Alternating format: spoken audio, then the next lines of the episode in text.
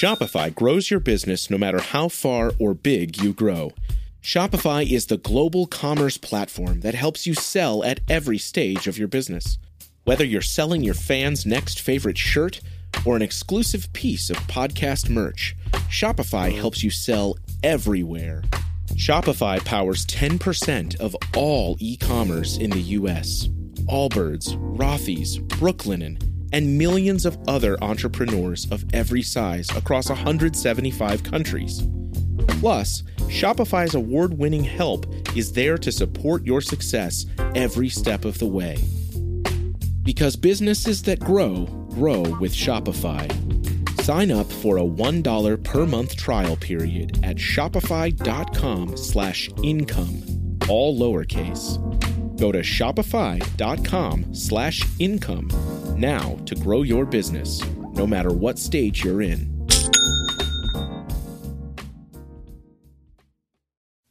The Presidencies of the United States is a proud member of the Evergreen Podcast Network.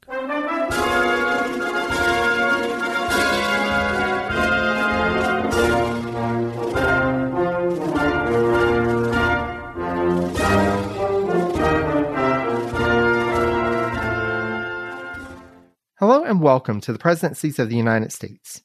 I'm your host, Jerry Landry. As this is an episode of the Seat at the Table special series, I am joined by a special guest. We're going to be discussing the life and career of a cabinet member. But before we get to that, I would like to introduce my special guest, who is Mr. DGMH himself, Zach from Great Zach from Drinks with Great Minds in History. Zach, thank you so much for joining us. Hey, thank you for having me on. And don't worry about the name. Keep it right in there. Don't edit it out because the greatest mistake I ever made was picking such a long podcast name for my show. if I could go back, I'd call it.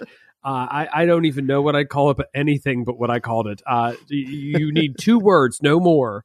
Uh, the Presidency's podcast. That's enough. That's perfect. It says the point. Um, uh, but thank you so much, Jerry, for having me on. I'm so glad we finally, I mean, this has been months of us trying to get together, uh, mostly my own schedule. I mean, anybody who listens to my show, if you've listened, season three has been the season of rise and fall characters in history. Uh, from Christina of Sweden to Napoleon III, even to Teddy Roosevelt himself, someone you'll, I'm sure, dive very deep into eventually the rise and fall was fun, but I think the fall part was trying to get me. Uh, uh, I'm in Florida. I know you were in North Carolina, and I yes. we got hit by Ian. Now I was very fortunate in oh, it, yes. but it's been this. I've said many times this season is out to kill me, uh, and so luckily my show has survived. Um, but do you want me to talk about my show now, or absolutely, absolutely? And as a fellow podcaster, I think I can speak in I think all podcasters can. Sometimes life just gets in the way and we just try and persevere through it, but we do what we can. And sometimes it just it gets chaotic. So thank you so much for being here, and I'm I'm glad that you're here and that we were finally able to make this work. So the true side of a podcaster is that we say life gets in the way of the podcast. What we don't acknowledge is that everyone else in our lives is saying your podcast gets in the way of our lives. Uh, my my wife true. wants to often strangle me for this podcast. the only reason I had time to get together twice tonight with one on my show and one on your show is because my wife's out of town, and I'm like well, why not do it tonight? Because otherwise I'm going to get in trouble. So,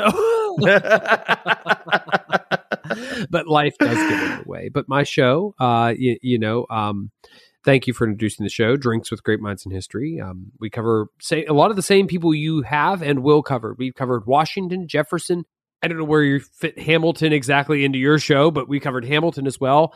Adams is in the lineup. Um, I've covered presidents in the side. I covered the Monroe Doctrine in an episode, but basically, short version is uh, we it's a it's a reason to drink for me and some history for my listeners, where I sit there and talk about the history of great minds and the impact they had on society, while also calling them out for all of their terrible atrocities that they committed or their failings or their shortcomings. And I I, I never pull any punches. And the cool thing about and you probably discuss this too is podcasting is about growth. Mm-hmm. I'm sure when you started this show, you didn't go, it's different now. And for me, I've grown so much as a, a historian by doing this podcast and as a teacher. And I am, I am a teacher. Uh, I, I did warn Jerry at the beginning, I would use my teacher language for this show. I do not use my teacher language on DGMH, but, uh, you know, just to put it out there, you can find the show anywhere you listen to your favorite podcast. We've covered great minds from Theodore Roosevelt to Charles II of England to Catherine de Medici of France to uh, most recently Napoleon III of France. Uh, so there's plenty of great, unique content out there, and I'd love for you all listeners of the Presidencies podcast to come on over and have a listen. And I'll be sending mine your way, Jerry. So thank you for having me on. Absolutely, so glad to have you here, and I am a listener of your podcast, and I know that You've had quite a few episodes on George Washington, and I have as well. And like you said, it's it's one of those things about these figures in history. There is so much to talk about in terms of their successes, but also you have to highlight that they were human yes. and th- that they made mistakes. And that's been a guiding principle at presidencies from the beginning. And, and like you, Zach, I feel like I've really grown into this. And you know, you always think back to those early episodes and you're like, oh, well, I wish I would have done things a bit differently, but you just got to move forward and sometimes revisit. Remasterings are great. Yeah. I love a remaster. this has been the season of remasterings for me too. I mean, I I went into George and I was like, I added 25 minutes of content to that episode, and I was like, no. First off, I love George Washington, and I, you said you covered many episodes on your show too, and it's just. Mm. It's hard not to love George Washington but it's also hard not to hate everyone who just blindly loves George Washington. Like, come on, he's a human being. All of these great figures, these presidents, are human beings. And it's the humanness they bring to the office of the presidency, in my opinion, that makes them truly wonderful. Dare I say, great? Uh, so I, I, I, am excited. I, I, don't get to come on other podcasts enough, so I'm very excited to discuss this with another podcaster. Absolutely. So, um, but we're not discussing presidents. We're discussing some no-name guy that I don't know from a cabinet. I, I, I whenever he presented it to me, it's like, "Oh, we're going to discuss a president," and I was like, "Wait, he wants me to discuss a cabinet member," and I'm like, uh, "But um, yes, what you know? Uh, do you want me to talk about my teaching thing I wanted to tell you now, or Absolutely. Yeah. So I'm actually teaching a cabinet member right now, a very important cabinet member, Secretary of State John Hay.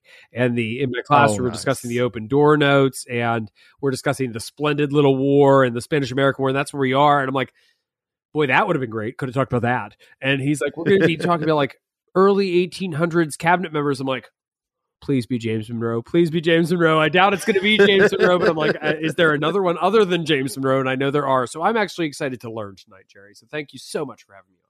Absolutely. And before we get to that, I did want to share because I, I heard that there was a mention of Warren Harding on a recent episode. And if you're looking for a president that has a rise and fall, Warren Harding is your guy. Favorite one, one of my favorites to teach. Uh, Warren Harding, and talk about a cabinet administration. Have fun. On, oh my god! When you get to that, have fun on your little teapot dome, Jerry, because you are going to be there for a while. Oh yes, so, uh, that's that's so fun. But Warren G. Harding, aside from being just Warren G, oh my god, so fun to teach. I mean, the teacher me is coming out. I'm not allowed to swear, so I have to bust out my teacher side. I'm like, oh my god, I love Warren G. Harding. Cal, I, I, I, mean, like the the point he's bringing up is I bring up the two baseball pictures of Harding and Coolidge throwing the opening pitch at a game, and Harding just looks so happy and he's like so excited to be there, and Coolidge is like, please let me go home. And it's just can so, I go home? Yeah, it's like I say to my kids, like, what does this say about the character of the people? They're very different people. It's not a bad or good thing. It's just a fact. They're different people in the office, and they bring their own personalities there, and it's so fun to study. And that's why you do this podcast, Jerry. I know, I know that's Absolutely. why you do this podcast to to look into the person you I listened to a recent episode of yours too, where you were like uh, talking with another podcaster. Was like he avoids going into every minute detail of their lives. I can't do that. I, I, know I do that too, but you, you, it's, it's. I would love to be able to dive into the detail you do. So I am so excited to hear where we're going tonight. Absolutely. So, without further ado, let's go ahead. I have not revealed yet who we are talking about. So, we are going to be talking about Robert Smith. No now, have you heard of have Robert? No, Smith? am I allowed to look him up real quick? Is that a thing? Can I at least see his picture? Can I look up Robert? Uh, I don't even want to know. I, if you want, I'll go blind. I'll go blind. I am yeah. disappointed as a historian. I'm a Europeanist, by the way. I, I study early modern Europe, so this is not my wheelhouse. But well, and and I will say that there is a reason that you have probably not heard of Robert Smith, and for those who have happened to have heard about Robert Smith, there's probably a reason why, and we're going to get into that. So, are you ready to learn about the life and career of Robert Smith? I'm ready to learn who Robert Smith is and whose presidency he served under. But yes, I certainly am, Jerry. Yes, I am. All righty. Well, let's go ahead and dive in. So, as we usually do, we're going to start giving a little background with the family. So, the Smith family, and this is specifically his uh, paternal grandparents and father, immigrated from Strabane, Ireland, to Pennsylvania in 1728. And I know you had mentioned that you're originally from Pennsylvania, so somebody from your neck of the woods. Yes, yes, and those uh, those early old immigrant populations of Scots Irish and Irish immigrants to Pennsylvania backcountry areas to- totally makes sense. This fits. Okay. exactly. And Smith's biography didn't state exactly where they settled, but they moved to Carlisle, Pennsylvania a couple of decades later in 1750, and Robert's father, John Smith, established himself in the area. So rather generic name, Yes. John Smith. John but Smith. Yes, yes. Don't be confused, listeners. We're not talking about the not Pocahontas guy. And I can't say the Pocahontas guy because he's not the Pocahontas guy. Only in the movie is John Smith the Pocahontas guy. But yes, so this is just some random guy named John Smith, right? Exactly. Well, and and that's just like with Robert Smith. When I've told my husband about Robert Smith, he's like, "Oh, from The Cure," and I'm like, "No, not that Robert Smith. He's he's not that cool." Oh, I mean- I love it. I love it. That's fantastic. But so his father, John Smith, him and his wife, Mary Buchanan, had five children, with Robert, the youngest of the five, being born on November 3rd, 1757, in Lancaster County. A couple of years later, they, along with a few other families, departed from Pennsylvania and resettled in the town that would become the center of both Robert and his older brother Samuel's lives, Baltimore, Maryland. Now, at the time they arrived, Robert's biographer Thom Armstrong described Baltimore as follows quote, The small hamlet, which contained a few dozen houses, one inn, a shipyard, a brewery, and a population of less than 1,000 persons. Well, at least there was a brewery. I know, right? If if it's going to be a small town, you got to have a brewery. if I'm going to go to a hamlet, I'm going to go to one with a brewery. Still, yeah, even though it was small at that time, as a key port location on the eastern seaboard, Baltimore grew quickly, and John Smith realized that he and his family could capitalize on this opportunity. Thus, he partnered with his brother in law and established, quote, one of the most prosperous shipping and mercantile enterprises in America. Now, as with the other figures that we've covered in this series, we don't really know many details about Robert Smith's upbringing until he entered college at the College of New Jersey at Princeton, what we now know of as Princeton University. And this was while the Revolutionary War was raging. So while Robert's older brother Samuel was engaged in military service throughout the war and rose to the rank of colonel, Robert himself took a break from his collegiate studies to participate in the Battle of Brandywine in 1777. But after this brief service, Robert returned school and graduated from the College of New Jersey in 1781. So, as the war wound down after the Battle of Yorktown that year, Robert was busy trying to figure out his next steps in life. And he decided after college that he wanted to become a lawyer, and thus he studied under Robert Goldsborough in his law office for five years. I'm Ken Harbaugh, host of Burn the Boats from Evergreen Podcasts. I interview political leaders and influencers, folks like award winning journalist Soledad O'Brien and conservative columnist Bill Kristol, about the choices they confront when failure is not an option. I won't agree with everyone I talk to, but I respect anyone who believes in something enough to risk everything for it. Because history belongs to those willing to burn the boats. Episodes are out every other week wherever you get your podcasts. So, you know, we've had quite a few lawyers who have become cabinet members, and that's a trend that's going to continue on. But here we have yet another lawyer. Okay, I, I actually think I remember him now. I, I just because I'm a Jeffersonian guy. I, I love Jefferson, but this is Jefferson era, right? Th- That's where we're at. is. Uh, is he? And I don't. Am I allowed to spoil a, a point, a sub point here? Was he? Was he like an attorney general at one point? Yes ish. Okay. Yes, ish. Ooh, I love the ish. Okay, I think I, I think I have an idea of who he is, and I think this is actually way more exciting as a cabinet member than I, I than I then I well, I didn't know what to expect in all honesty. But but when you said Robert Smith, I was like Robert Smith, Robert Smith, Robert Smith. I'm like trying to think where I heard that name before, and I remember somewhere in my my Jefferson research seeing something and. That name, that name's very generic though, so it's very hard not to. And you're very right. But okay, sorry, I interrupted your. your Oh, your no background. worries. No worries. And and that's the thing. And we're gonna have quite a bit to discuss.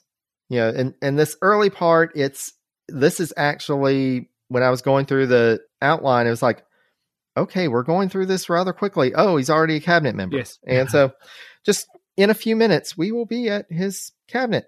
Time. But after passing the bar, Robert started to build up a law practice of his own. He was primarily engaged in admiralty law. And so that was, you know, makes sense for Baltimore. Like many other young men of means at the time, Robert also entered into the Western land speculation business and over time held claim to hundreds of thousands of acres of land, sometimes in sole ownership and other times as part of a partnership. But as the new nation worked to establish a viable form of government, first under the Articles of Confederation, then under the Constitution, Robert Smith was establishing himself both professionally and personally. So, going with the, the personal first, on December 7th, 1790, Robert Smith and Margaret Smith were married. And yes, her maiden name was Smith.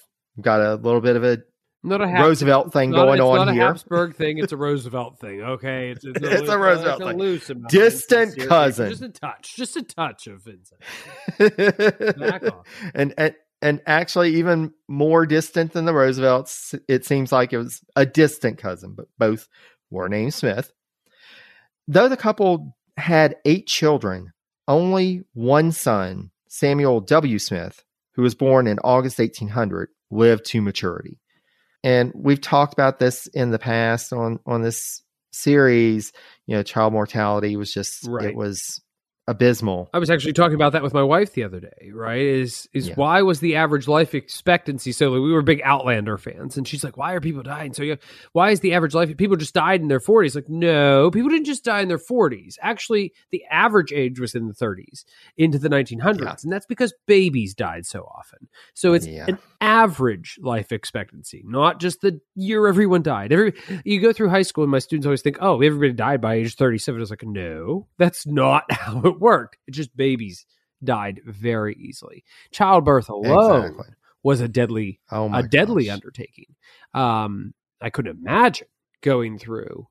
Oh, as a man, I couldn't imagine going through a period, but as, as a as a modern human being, I couldn't imagine with with with anyone in that period studying Catherine de Medici, Catherine who bore ten children, Catherine the Great who bore uh, a, ch- a child, and, and um, Isabella of Castile bore several children. It's just wow, like this was Yeah. you know dangerous. It wasn't just Yeah. necessary; it was it is deadly. So yes, Yeah. Yeah. And and for those who haven't listened to the John Marshall episode yet, that definitely came into play with Polly Marshall, and you really get to see you know, it was so dangerous for the children. It was so dangerous for the mother. It, you know, this was a, a, a difficult prospect. well, I, I will be going back and listening to that because I love John Marshall.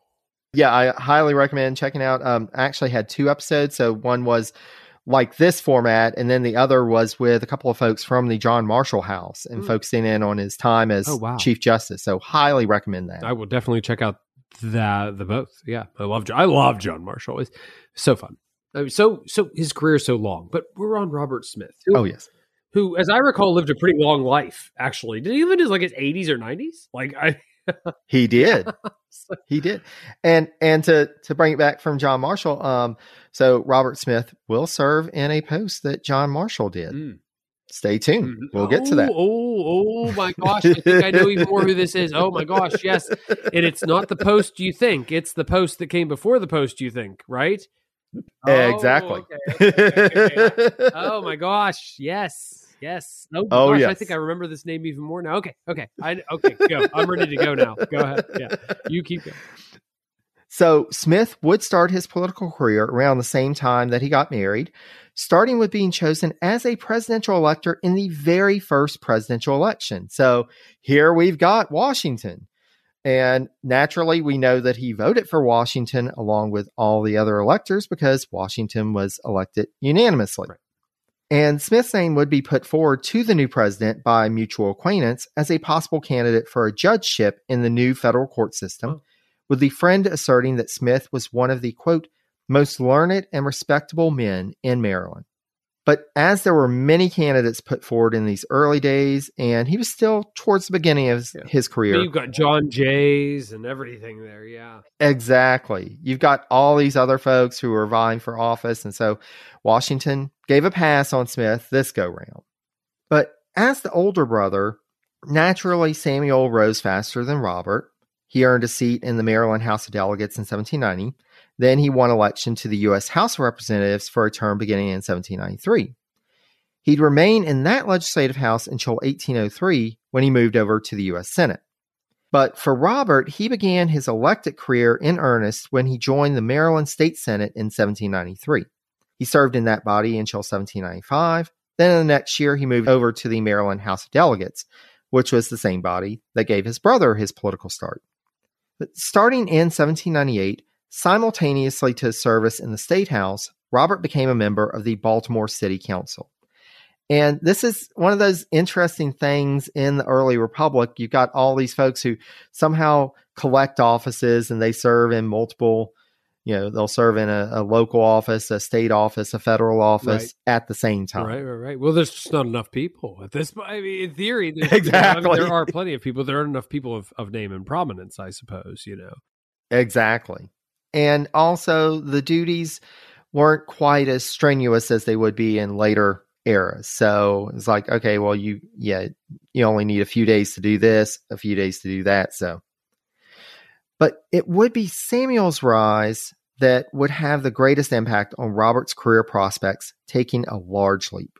Because at the time that Thomas Jefferson assumed the presidency in 1801, so I said we were going to speed up pretty Yeah. quickly, the Navy Department was still relatively new, having only been created in late April 1798. And something Jefferson hesitated to maintain in the first place, but ironically had to maintain Exactly. because you know fighting pirates. Uh, but yeah, absolutely. Exactly. and that's the thing. So for Federalists, it was it was like it was a no-brainer. It was Navy, Navy, Navy. yeah, they had a geographic base in maritime New England and the mid-Atlantic coast, so it was easy for them to find good candidates for the Navy Department.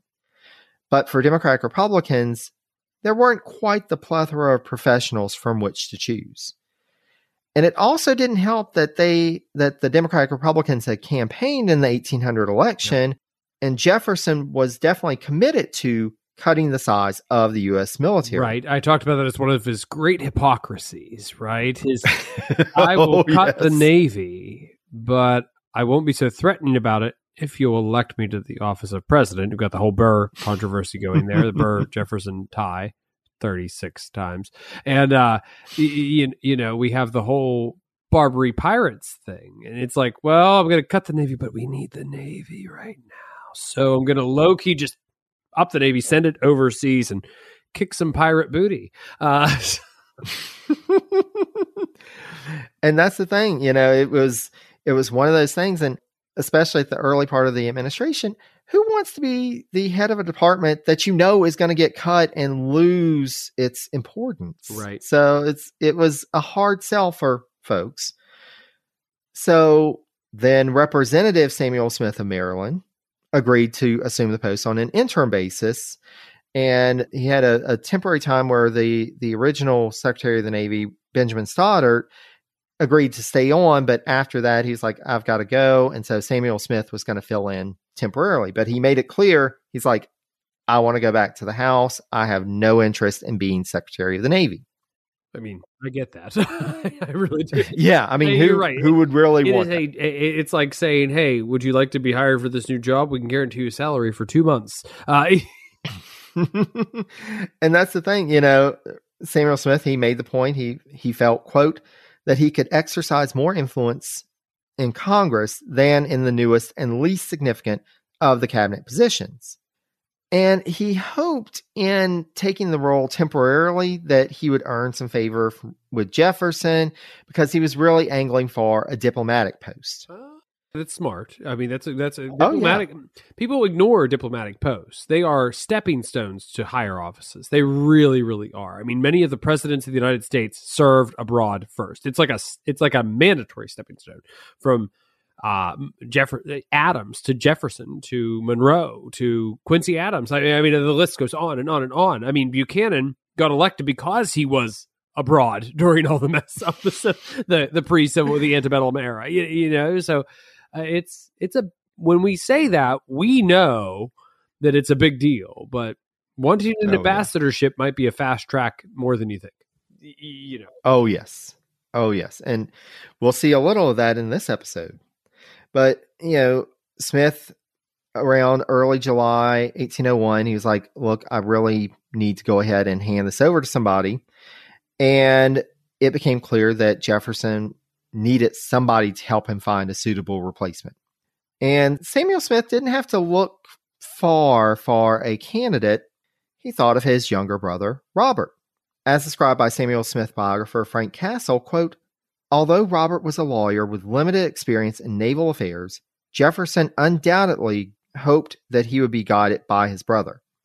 Moreover, the appointment of Robert Smith was probably dictated by a desire on Jefferson's part to maintain good relations between the administration and the Maryland Republicans, of whom Samuel Smith was the principal leader. So, just as Samuel was trying to curry favor, so too Jefferson realized that he needed to maintain that relationship.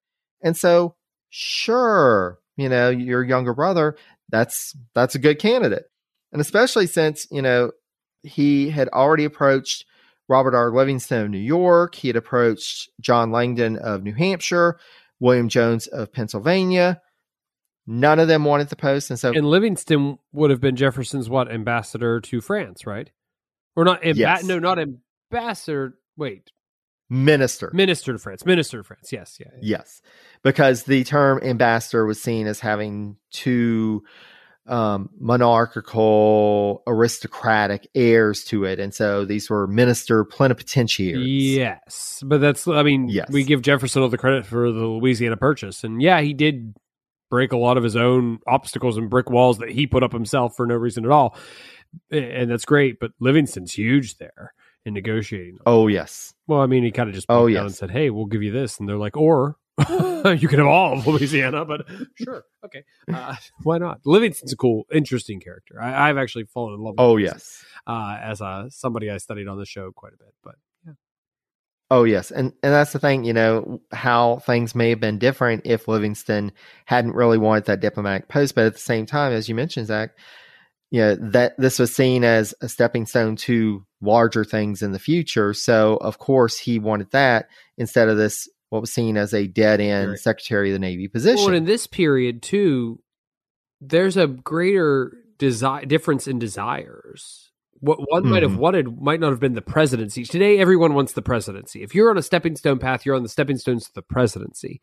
Back then, exactly. governorships, being a role leader in state governments, were equally important, if not more important, to some of these Mhm. players that we're discussing. You know, Sam Adams would have never sat back and said, "Well, I the highest position I ever achieved was governor of Massachusetts, Paul Revere, whatever it might have been." Uh, these people who served their states, they didn't just disappear into nothingness; they got what they wanted. They were Exactly. they were of a different belief system. It's just the federal system won out. so exactly and and that's the thing you know it was seen as you know you can go for this diplomatic post and come back and be able to and, and we've seen other folks like that you know we saw with john jay even though he was chief justice it was really going and negotiating the jay treaty and then he came back and he was governor of new york you know and, and you've got all these different career paths in politics at this time and it wasn't necessarily the presidency that everybody was angling for and with some of these it was you know i want to go and serve abroad and then come back and have a cabinet post Right, or and secretary prove- of state or whatever. to prove that that's true well into the 20th century i point to taft right presidents presidents Yeah. come and go the supreme court is forever you know different posts have different abilities and powers and i mean we get during the taft court Gitlow v new york you know so it's yeah everybody has its power that's the glory of the federal system you know checks and balances, Exactly. separations of powers all that madisonian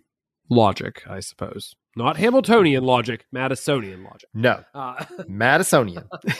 48, 49, 50, the 51, I think, or what the Federalist Papers, those are those are Madison babies, right? I think I, would have to go Oh, yes. refresh my government text. well, and, and that's the thing. So for Robert Smith, you know, the fact that he's still so early on in his career, this is a huge leap for him. Even though these established politicians were like, oh, well, you know, that's a that's a lower office. For Robert Smith, this was an opportunity. And so naturally he jumped at the chance. And so he resigned from the Baltimore City Council on July 20th. He had already left his seat in the Maryland House of Delegates the prior year. And so, with these last obligations cut, he made his way to Washington, D.C., and he assumed office as the second U.S. Secretary of the Navy on July 27th, 1801. Now, we should note here that the Navy Department that Smith ran was quite small compared to the military industrial complex of the present day. As described by historian Leonard White, quote, the civilian branch of the department consisted of the secretary and his office, and the accountant and his clerks. Smith managed with three clerks during most of his term. The accountant before the War of 1812 had less than 10. The secretary had no professional aides or advisors in his office. He was the department. Whatever had to be authorized or done, he authorized and did. To him reported the civilian superintendents or naval commandants of six Navy yards, as well as a fluctuating and widely scattered number of Navy agents. Each ship was usually an independent unit, its commander receiving orders directly from the secretary. So there was a lot of responsibility on this one person to manage the Navy and thinking of the Navy as being everything from the ships in the field to you know the actual navy yards It's it's more It's than a lot. It, it's more than most cabinet members would have had to deal with even in that time, right? It's not just hey, you're the guy in charge. It's hey, you're the guy in charge, but we also need you to you know go babysit the sailor's kid on Tuesday because we got nobody else to do it. You know, like I I, I get what you're saying. It's it's a a mess of a job. It's like exactly it's more like an assistant secretary to the to the Navy today. It's it's Roosevelt Yeah. as an assistant secretary. You know, I just taught that today in my classroom. Roosevelt doing all the real work and building the Navy during the McKinley administration because A, McKinley was McKinley. B, the Secretary of the Navy didn't care. And C, Roosevelt is Roosevelt. So he's like, well, let's build the I'm here, so we'll build the Navy. But you know, like that's the kind of you you're on the ground. It's it's it's it's Oh, yeah. legwork, and this this Smith guy, Robert Smith, is is more interesting for that for certain. But I, I know this isn't Absolutely. the end, right? This isn't the end of his career. I know he goes further.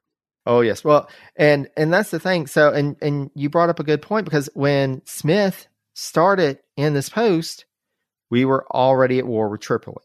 Mm-hmm. So, you know, and we talked about this on the special series. We talked about this in the Jefferson administration. The um, the Pasha of Tripoli, Yusuf Karamanli, had declared war on the U.S. because he this was one of those semi-autonomous nation states along the North African coast at the time. Uh, they were dubbed the Barbary states yes, yeah, and basically they would attack shipping in the Mediterranean unless they were given a tribute and given gifts and all of this.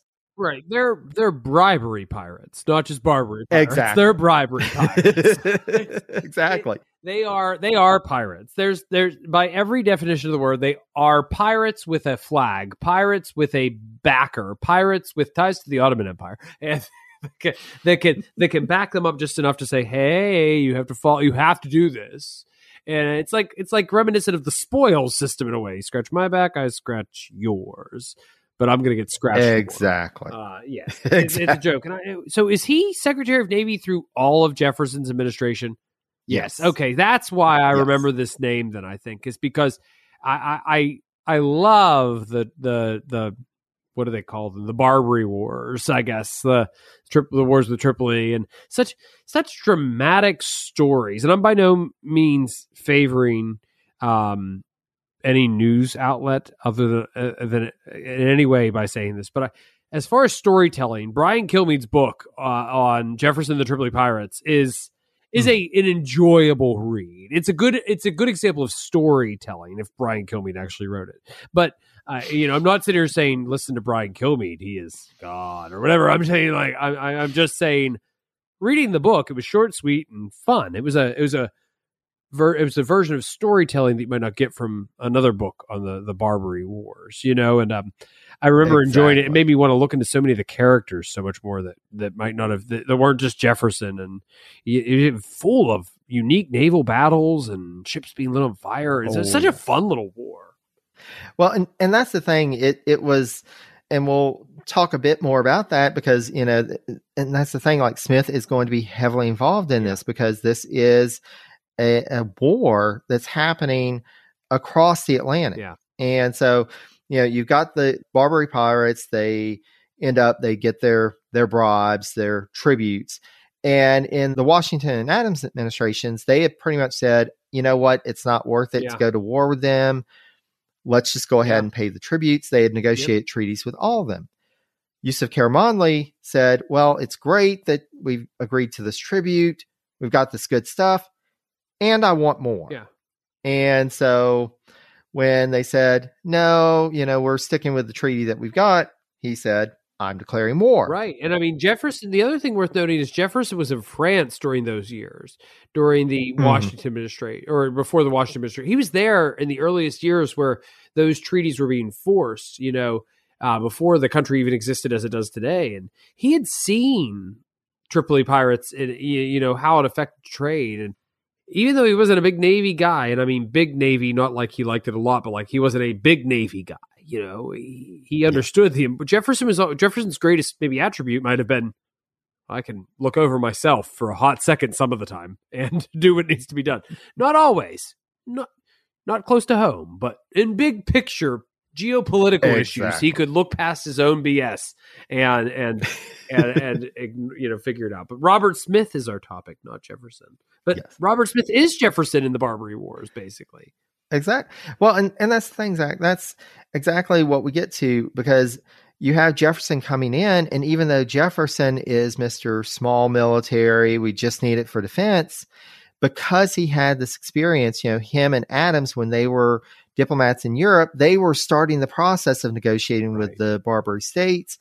And he knew what the situation was on the ground. He knew that there needed to be a show of force. Right. And so, Which was like four or five ships back then. It's not like exactly. it's not like the whole entire Spanish Armada. You know, it's like no. Let me be. I mean, I was shocked when it's like the Barbary was like ten ships. I'm like, they sent four ships, four ships. Just build five more and you win the war.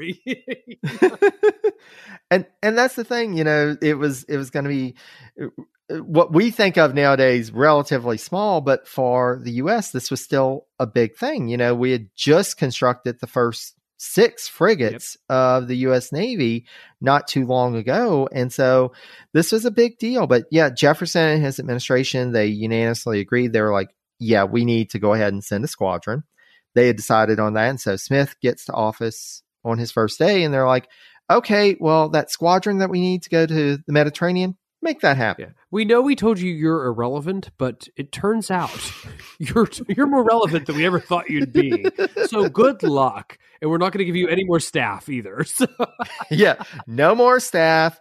You've got to work with what you got, but how are you with a how are you with an axe and saw? Can you go carve down a couple trees for us? We, we got to build some canoes here or something because we got nothing, Smith. We got nothing. we're to put you to work in the Navy Yard. Bob is out today, so you've got to build that ship. We still need you to babysit that sailor's kid on Tuesday. exactly. And so, you know, Smith went to work. And so the first squadron to set off for the Mediterranean under the command of Commodore Richard Dale Yep. consisted of three frigates and a schooner. yeah, four ships. That's Four ships. And the thing was, so this first squadron did actually have an early victory. So the USS Enterprise scored an early victory on August 1st, 1801, against the Tripolitan Corsair. But Smith, I mean, it, it was obvious this was wholly inadequate if you really wanted to do a show of force Right. against Tripoli. Right. They had so many more ships. And so he pushes forward. He's like, we need to go ahead and ramp up. Yeah. And it helped that on February 6th, 1802, as described by historian Frank Lambert, Congress gave Jefferson, quote, full authority to take whatever offensive as well as defensive measures necessary to defeat Tripoli and protect American interests. And so this allowed him to really think about expanding this Yeah. naval force in the Mediterranean. But you also had a strong opponent of this in the cabinet in Treasury Secretary Albert Gallatin. Okay. So Gallatin and you know we've we've talked about this in his episode, uh, which came out just before this one.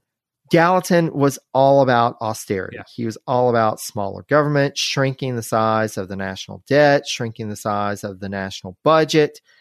Well, shrinking debt is not a Jeffersonian principle, personally. Anyway, Only in terms of the national Yes, debt, yeah, not his national own debt, debt. let's shrink it. My debt, could you please take it on? Can we get some more debt, please? That's Thank a is that a nice port wine I see there? Like, oh, can I have fifty cases, please? Charge Yes, it. I promise I'll pay it back someday. Oh, Jefferson. Exactly. a walking hypocrisy. I love him. I hate him. I love him. Uh, the Hamilton line. Uh, what is it? Hate the sin, love the sinner, or something like that. You know, and it's just like that's the most Jefferson way, best way to look at Jefferson ever. Hate the sin, love the sinner. He just exactly. he's fantastic, but he also just sucks half the time. Oh, yes. And, you know, that's one thing studying Jefferson for years. It's just like, you just, it, it's such, he changed my podcasting career. I mean, not that I have I, Yeah. to call it a career is kind of laughable, but he changed the trajectory of my podcast. Hi- His moment is where I went from being a whimsical storyteller to a real. I'm going to bring in my historian's craft in here because to do Yeah. Jefferson right, you have to. And then I realized to do all of You them do. right, you have to. So my episodes went from 20 to 30 minutes in length and half the time to write them and record them to now they're an hour long in length and miserably long to record.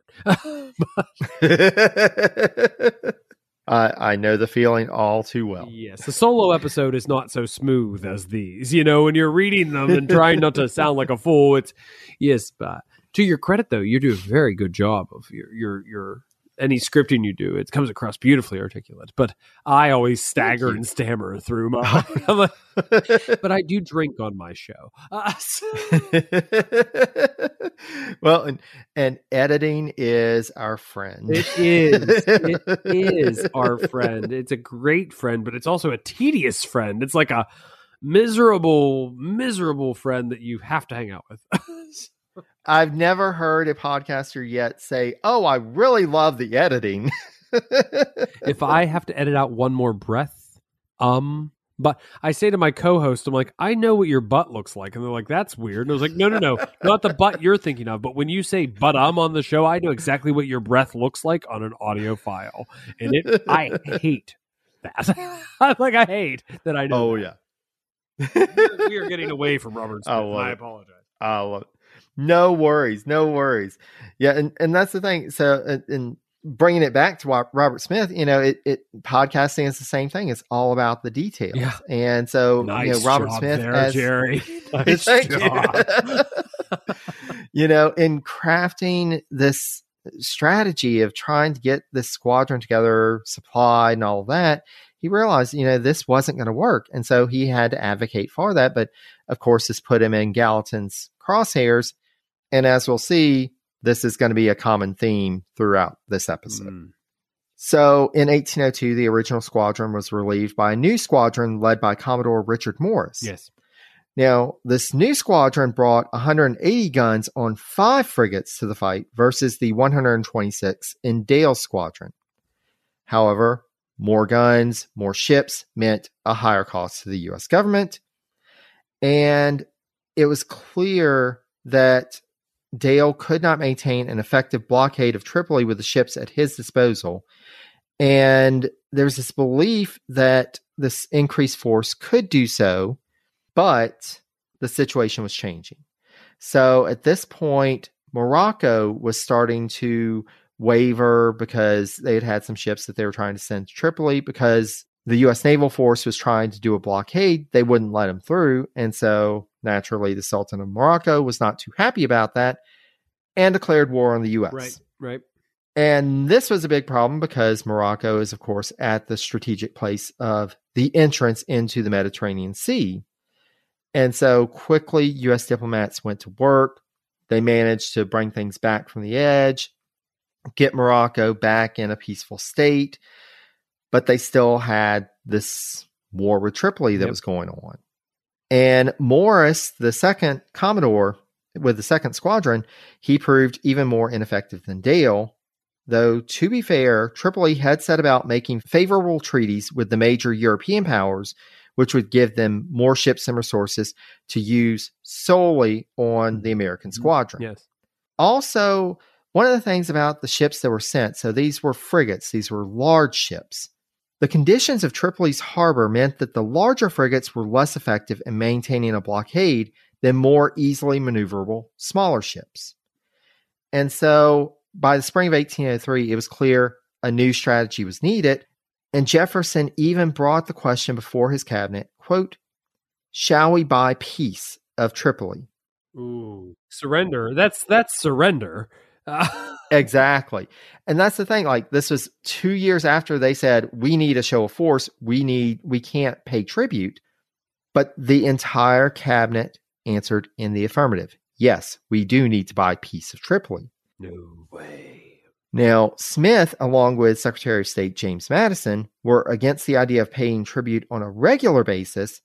They felt that the U.S. should send presents to Tripoli from time to time, but didn't want to get in the, the regular payments yeah, of yeah, tribute. Yeah. But this was all moot because Tripoli wasn't coming to the negotiating table. Right. It was yes, my way, or no, my way. exactly.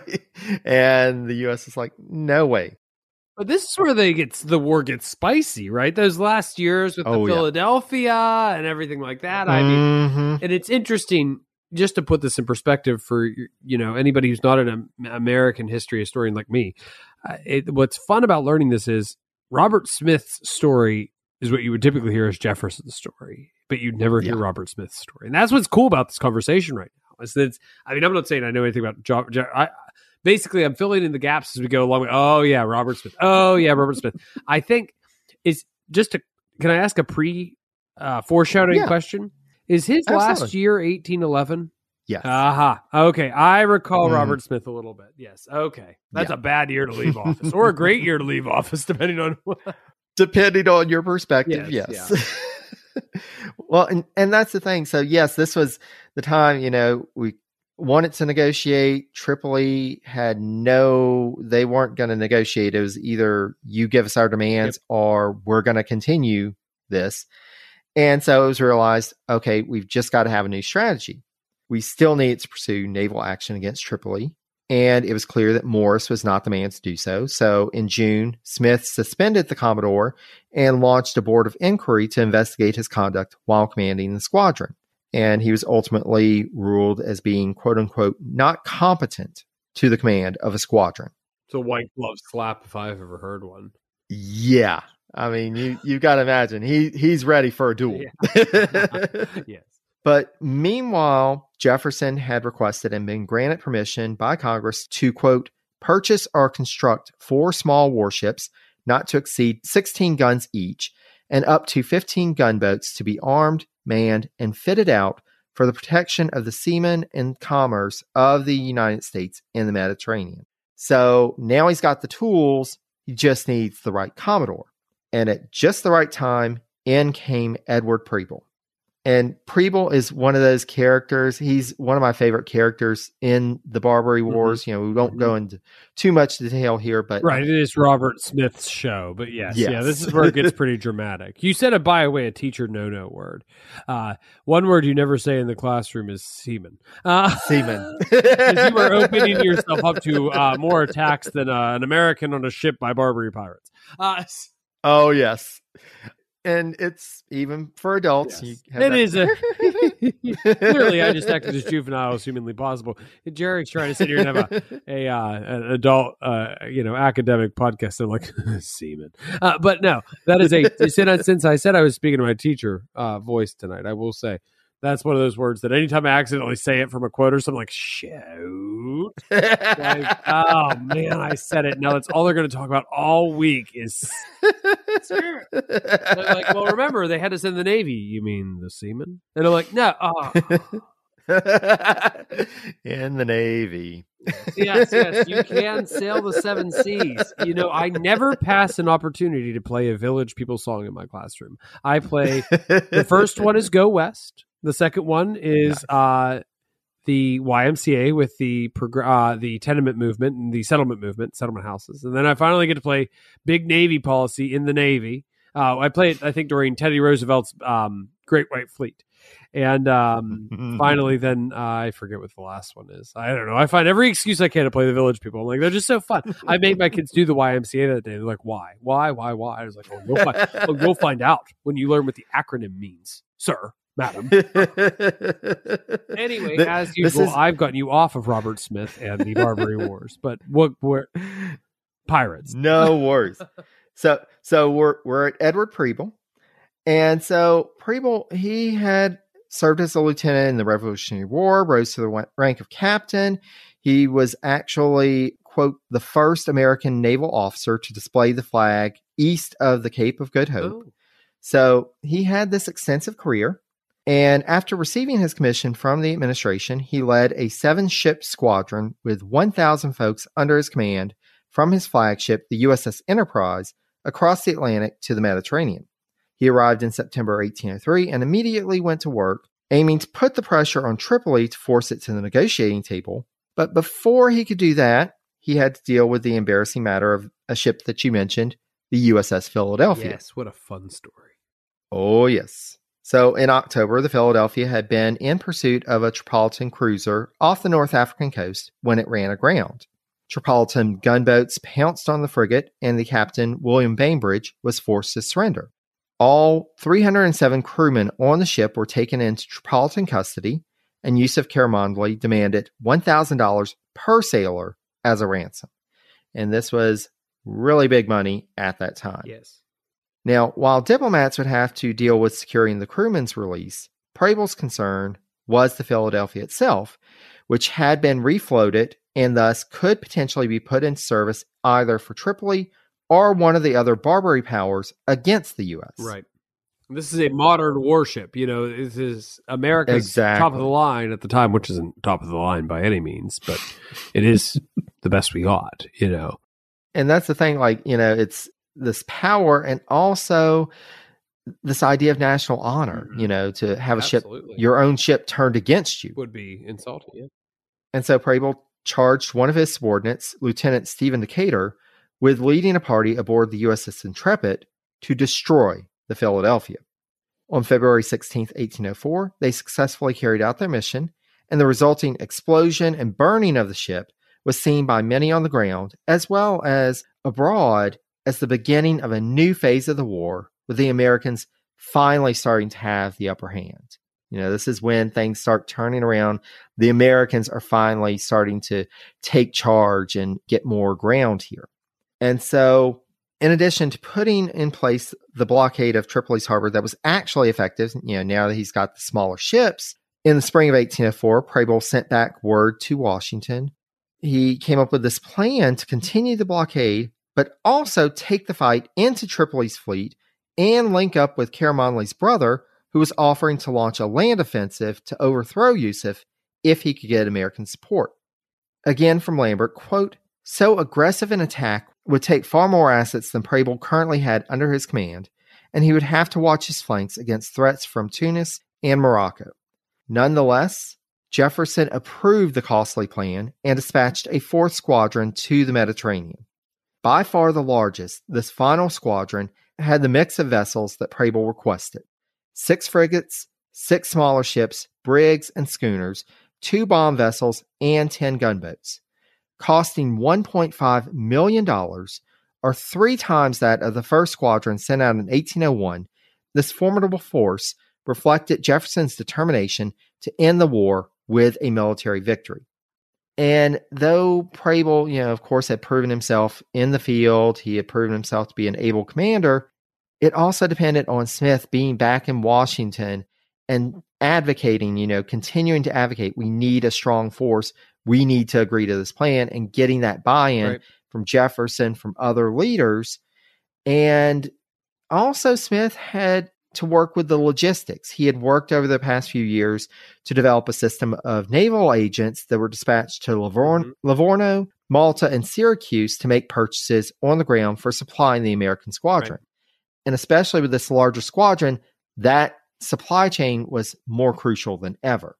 He also remained in close contact with the commanders on the ground so that he had as accurate of information on hand as possible and the fact that he was able to do this at a time when communication was just so slow, it was either this written report that was slowly brought back over the Atlantic or a person having to be physically mm-hmm. transported mm-hmm. over. It's pretty impressive what he was able to do. Again, he had to fight with Gallatin tooth and nail. You know, Gallatin is like, costs are going up. This is not the plan. And Gallatin, who had the closer relationship with Jefferson, he had worked with him for years. He was a leader in the party. He was, by this point, regularly sending disparaging commentary to the president about Smith. On January 18, 1803, Gallatin wrote to Jefferson, quote, that he could not discover any approach toward reform in that department, i.e., the Navy. And we know that at least on two occasions, he directly encouraged the president to remove Smith from the post. But it speaks to Smith's dedication and talents that the war was a success. It ended with a treaty which was concluded in June 1805. Right. That also secured the release of the crewmen from the Philadelphia. And this is where we get into the Battle of Derna, which I, are you planning yeah. to talk about that at all, or did you? So I was I wasn't going to go into that, but if you want to mention well, it real quick, I just think it's the only reason I always like to mention the Battle of Derna is because it's what William hmm. Eaton, I think, and the the the United States Navy and our, it's kind of like the Navy and the Army come together, and what we really get is a very important lyric to a very important song, right? Uh, what is the what are the lyrics uh, from from the halls of Moctezuma? To the shores of Tripoli, the, the Marine hymn, mm-hmm. right? That shores of Tripoli part is about the Battle of Derna, which brings about the end of these Barbary wars that we've been discussing. And I mean, that's hundreds of miles of march, I think, from what Egypt to Libya. And uh, exactly these, these Marines, I mean, ironically, the halls of Moctezuma is something that comes after the, the shores of Tripoli, but uh, in the timeline. But the reality is, I mean, I'm not saying this is the birth of the U.S. the U.S. Marines by any means, but I don't know enough about the history there. But such a such a cool moment to cite. Uh, you know that we talk about the end, and the, the Battle of Derna is that thing that brings about the demand of a treaty. Absolutely, such a cool war. So so much to discuss, and I I can tell you holding back. Like it's just it's a fun history topic that we just don't need. no show unless you're discussing the Barbary Wars specifically. You don't have time to go into all these intricacies and everything. And that's the thing. Like there are so many interesting points in there. So I I do you know a I talk about it more in the narrative series. So highly recommend folks checking out the Jefferson series for more. Mm-hmm also just read up on the Barbary Wars. It is a fascinating time in so many respects. There are so many different layers and levels and stories in there. And, you know, we it's outside of our scope today, but I can't recommend it enough. And I mean, it's one of the places where Oliver Hazard Perry rises to fame too. I mean, you know, Love War of 1812 and Oliver Hazard Perry. There's a there's a piece of the Barbary Wars is like a the ultimate stepping stone for so many American military figures. Exactly. It's a very, very cool little war. Beautiful example of the Jeffersonian presidency uh, and the hypocrisy oh, yes. surrounding it. You know, you, you, know, we will not get entangled in foreign affairs. We will not raise the Navy. Hey, we need a Navy to go get entangled in foreign affairs. It's really important. uh, really only if it's Tripoli. Only, not, we're not going to do anything else, but this is really important. Anyway, so yes, exactly. so oh no, and so that was that was the majority of Jefferson's first term. And so it, it finally ended, you know, as he was beginning the second term, but, you know, trying to get there was Smith's work during the majority of the first mm-hmm. term. And so you get to the second term, things are finally winding down, and Smith is like, you know what? I'd like another post Yeah. because at that point, there was a vacancy. Yes. So, Attorney General Levi Lincoln had announced his intentions of leaving his post at the end of the first term. And Smith was like, hey, that actually sounds like a good gig. He's a lawyer. He's a lawyer. And at that point, the Attorney General position was a part time position. It was basically just about advising the president Right. and the administration on legal matters, representing the federal government before the Supreme Court. And also, there was an unofficial, you know, acting as an advisor in general, but it was still something. And as we saw in Levi Lincoln's episode, it was something that you could do from home. You could Right. you know, maybe go to DC a couple of times a year, but that was it. And so to Smith, who had been managing this department and all of these logistics for a few years, you can see why he was like, yeah, that sounds like the better gig for me. But the problem was, it got back to the original problem that Jefferson had at the beginning of the first term, trying to find somebody to be Secretary of the Navy. And so he finally agreed to Smith. There were a couple of other names thrown out, but he was like, okay, Smith, you can have the post if you can help me find somebody for Navy. And the administration thought it was on something with Representative Jacob Crowninshield, who was a Democratic Republican from Massachusetts. Crowninshield had originally declined the offer, but he was finally talked into it. But then he went back home, and after talking with his wife and family, he wrote Jefferson and was like, uh, thanks, but no thanks. I really, I, I think I'm going to pass on this one. The problem was, so, you know, he had already submitted Crowninshield as Secretary of the Navy. He had submitted Smith's name as Attorney General. The Senate had agreed, but he couldn't relinquish Smith to be Attorney General without having somebody in place at Navy. And so Jefferson finally was like, you know what? It's going to be easier to find an attorney general. Yeah, yeah. Smith, you stay where you're at. And he found uh, John Breckinridge, who became the next attorney general.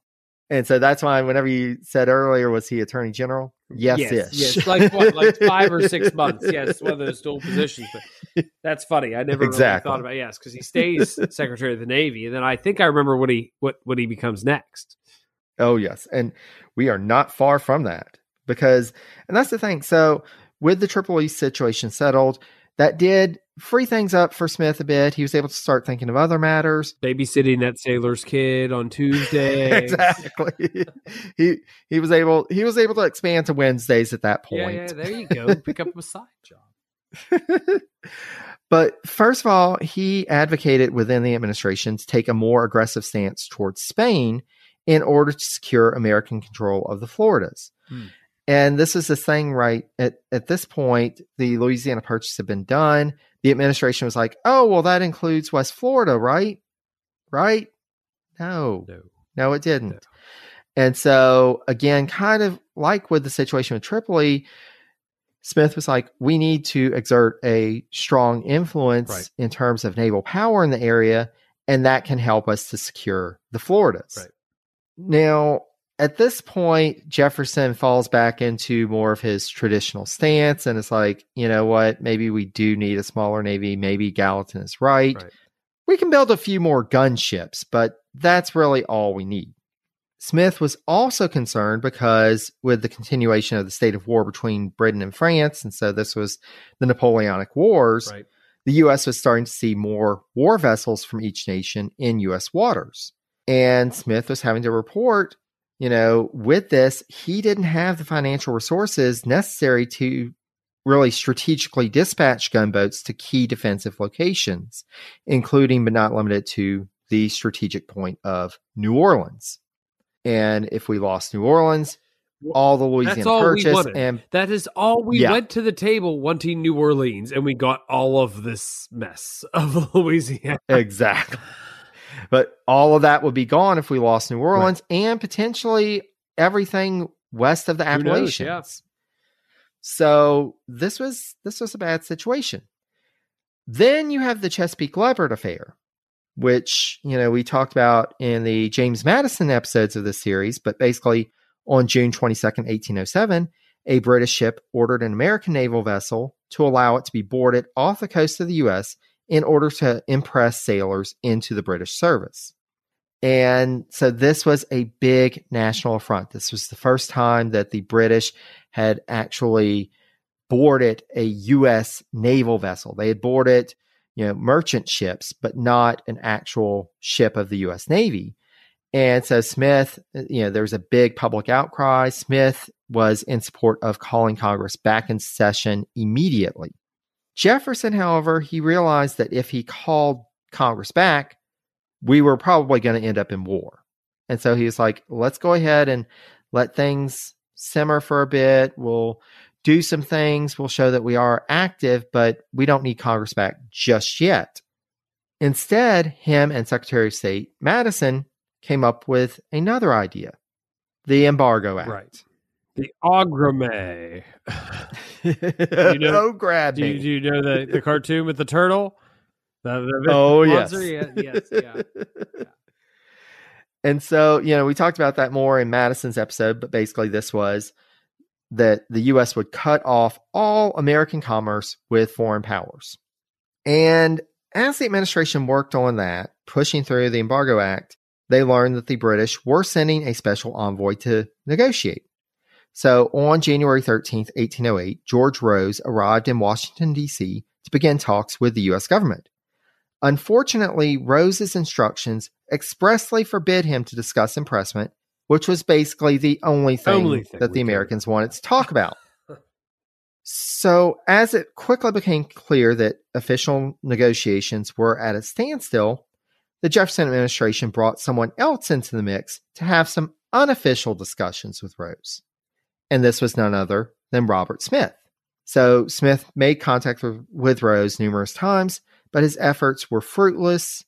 And ultimately, on February 16th, talks came to an end and the Embargo Act went into place.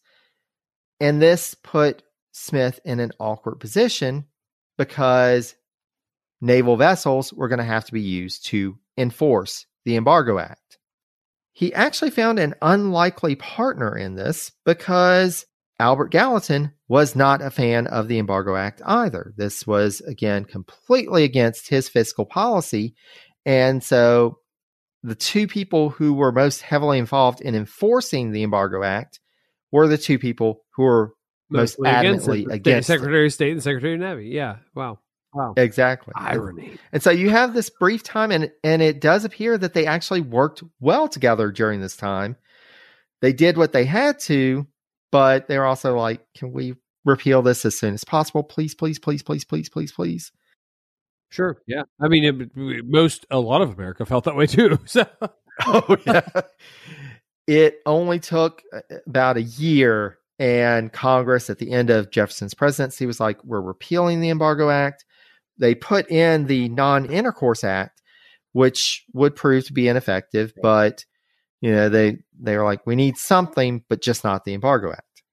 Now though both smith and gallatin would continue to serve in the incoming administration only one of them would serve in a new post and it was the post that both wanted ah yes. This is where i know what happens now. Smith yes becomes okay okay yes.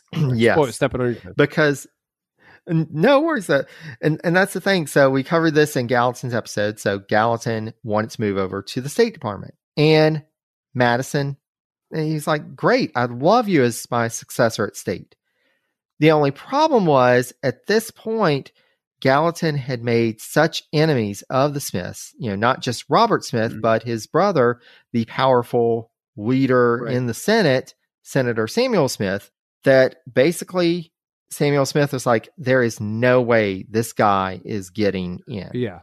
And the thing was, like, you know, Madison was like, I really want this, but I can't do it without Democratic Republican support because the Federalists are naturally going to oppose Gallatin as well. So he came up with a plan. He was like, well, maybe we'll put Robert Smith at Treasury and then Gallatin will be Secretary of State. So Treasury Department, again, one of the more prominent ones, yeah. positions definitely much more prominent than Secretary of the Especially Navy. then, yeah. So he was like, you know, maybe this will placate them. But Gallatin learned of the scheme and he was like, there is no way I'm turning over the Treasury Department to Robert Smith. He will completely decimate all of my plans. Not going to happen. Right. So if he couldn't get Gallatin to the State Department, Madison had to think up another plan. He still needed that Smith support. He knew that Samuel Smith was a prominent member in the Senate. Right. And at that point, the Senate was small. I think it was like 30 something people. Yeah, people. but we're on the verge of of war at this point. So the Senate's very important. Yes. And so he was like, you know what? Let's just put Robert Smith as Secretary of State. Yeah. And the thing is, and we'll, we'll we can talk a bit more about this when we get to our final evaluation, but you know, later accounts have painted Smith as being utterly unfit for the office. But as we've already seen, he's not only been in charge of this massive bureaucracy and a really challenging position, but he's also been engaged in unofficial diplomatic overtures and And negotiations. virtually so, a war too. You know, he's, he's Yeah. got the experience he needs to be Secretary of State in theory. Exactly. I mean, e- even in the Navy Department, you know, trying to run a war that's in the Mediterranean, of course, he had Right. to be familiar with foreign affairs. Right. So, you know, this is a guy who's capable. Thus, on March 4th, 1809, Smith discharged his responsibilities at the Navy Department and two days later, on March 6th, assumed office as the sixth U.S. Secretary of State. Now, as noted by Armstrong, quote, State Department records, in addition to other substantiating evidence, confirm that Smith played an active role in the State Department. Now, while we think of the State Department as being all about foreign relations, at the time it was tasked with handling all correspondence with American diplomats abroad, as well as foreign ministers in the U.S., issuing passports, sending reports to Congress, supervising the Patent Office and the census, facilitating the printing and distribution of laws and the preservation of public papers, and other domestic administrative functions. And one responsibility in particular that I want to note was that the State Department was also the one that handled all correspondence with judicial officers, U.S. district attorneys, and U.S. marshals. And this was an office that had, quote, one chief clerk, seven clerks, and a messenger. And so, again, not a big staff. The secretary is going to have a lot of work to do. That's his. That's Smith's way, though. You know. And he's already proven himself Yeah. in that. But the problem is, he's also got Albert Gallatin to deal with because Gallatin is still fuming about not being able to become Secretary of State. And Gallatin made plans to take his revenge. So, with Senator Samuel Smith's term drawing to a close and his reelection being in doubt in the spring of 1809 because the Federalists had regained control of the Maryland House of Delegates, Gallatin saw an opening. Through proxies on the ground, Gallatin launched charges of corruption, claiming that Robert Smith, as Secretary of the Navy, had given his brother's mercantile house favorable treatment in Navy supply contracts, and that Samuel's firm had pocketed the money without providing the supplies ordered. Ooh, that's not good. Yeah. Scandalous. No. No. This was this was a big scandal. And of course there would be congressional investigations, there would be lots of talk about this in the press. Ultimately the Smiths were exonerated, there was no proof, and they were able to trace back where all this came from. So now the Smith faction and Gallatin are tearing the Democratic Republican Party in tatters. Huh. They are tearing it at the seams. But meanwhile, as you noted, the situation with Great Britain was only going from bad to worse. There was some initial hope in, in the spring of 1809 because Madison and Smith had been able to negotiate a favorable peace treaty with British Minister to the U.S. David Erskine that would restore trade between the U.S. and Great Britain and de escalate the growing tensions. However, by late July, they learned that Erskine, in these negotiations, had acted against the instructions of his government, and thus the agreement that they had reached was being repudiated by the British government. So this meant that Madison had to reverse course about making such a public to do about restoring trade relations between the two nations. And instead, he had to reimpose non intercourse between the US and Great Britain. Even worse, they learned that the new envoy that was being sent from London to negotiate was a man named Francis James Jackson. And Jackson was notorious. He was a very aggressive diplomat. Um, if you ever get the chance to read up on him, he was called Copenhagen Jackson because he basically went to Copenhagen and said, I'm going to take the Danish fleet. Thank you very much. And when they refused, he went back to the British ship that he sailed in on and watched as they bombarded and destroyed half of Copenhagen. Wow. Okay. Yeah. Good reason for the nickname. Yeah. this was the guy who was coming, and they knew he was going to be inflexible. Negotiations began on October 4th, 1809, and it only took five days before negotiations became so contentious that Madison formally requested for all communication to be in writing moving forward. Wow. Tedious but necessary, I guess. Yes, it and and that's the thing like you end up so this period the rest of October and into November you have these letters going back and forth from Smith and Jackson and it gets contentious. It gets heated. And by the end of November, Smith wrote to U.S. Minister to Britain, William Pinkney, that the administration was formally requesting that Jackson be recalled from his diplomatic post. Now, as we were talking before, you know, those diplomatic posts being you know, a stepping stone to something else, Pinkney will get his own episode of the special series. So stay tuned for that. For sure. He'd have to. Yeah. Oh, yes. And so Pinkney tried to manage the situation in London for the next year, but on November 15th, 1810, Smith mm-hmm. sent Pinkney orders to be recalled to the United States as the British had retaliated in the back and forth by refusing to send a new minister to replace Jackson and instead would have a lower functionary as their diplomatic representative in the US. And this was a rebuke. It was seen as, you know, you're not important enough for a full minister. And so the US is like, Pinkney, come home. They want to be like that.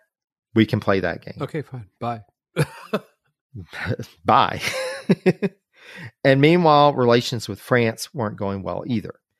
So Napoleon had imposed his continental system yep. to strictly regulate trade going in and out of Europe, put a blockade around Britain. He was really trying to starve the British out, make sure that they can't get goods that they needed in order to prosecute the war. And the problem was the US was caught in the crosshairs of this. You know, the US, the point was we're neutral, we can trade with anybody. And Napoleon was like, well, no, you, no, no, you can't. No, you can't. you, you, you can't do that. Sorry. No. But at this point, it was seen as we probably had a better shot of negotiating with Napoleon than we did with the British. And so in 1810, you see this new bill, which was dubbed Macon's Bill number two, which was a, a replacement to the Non Intercourse Act, and this would lift the embargoes against trade with Britain and France. But the carrot that was dangled was if either nation should come to terms with the US, then the US would impose non intercourse on the other nation. So they would put an embargo on the other nation, right, denying them right. trade while still trading. So it would give whatever nation came to the table first an advantage. Right. Okay. And so this bill was signed on May 1st, 1810. Word of it was sent to U.S. Minister to France John Armstrong Jr., who will also get his own episode in the special series. Yet another one. And so the French foreign minister, who was the Duc de Cadore, wrote to Armstrong on August 5th, 1810, that Napoleon would be willing to revoke his decrees and come to terms with the Americans in light of this new bill. So since the Louisiana Purchase Treaty, we had been in this back and forth with France, with Napoleon. Oh, yeah, we may consider that, but let's keep on talking about it. And we would just go around in circles. And so this was the first sign of potential progress. But Armstrong, this wasn't his first rodeo. He knew how the French were. And he was like, okay, you say you're going to do this. Let's go ahead and get something in writing and then we'll talk. What are you really saying? But he did have to send word of the Cadore letter back to Washington. But he went ahead and warned the administration. He's like, I wouldn't act on this just yet. Right. Let me see if I can get more details.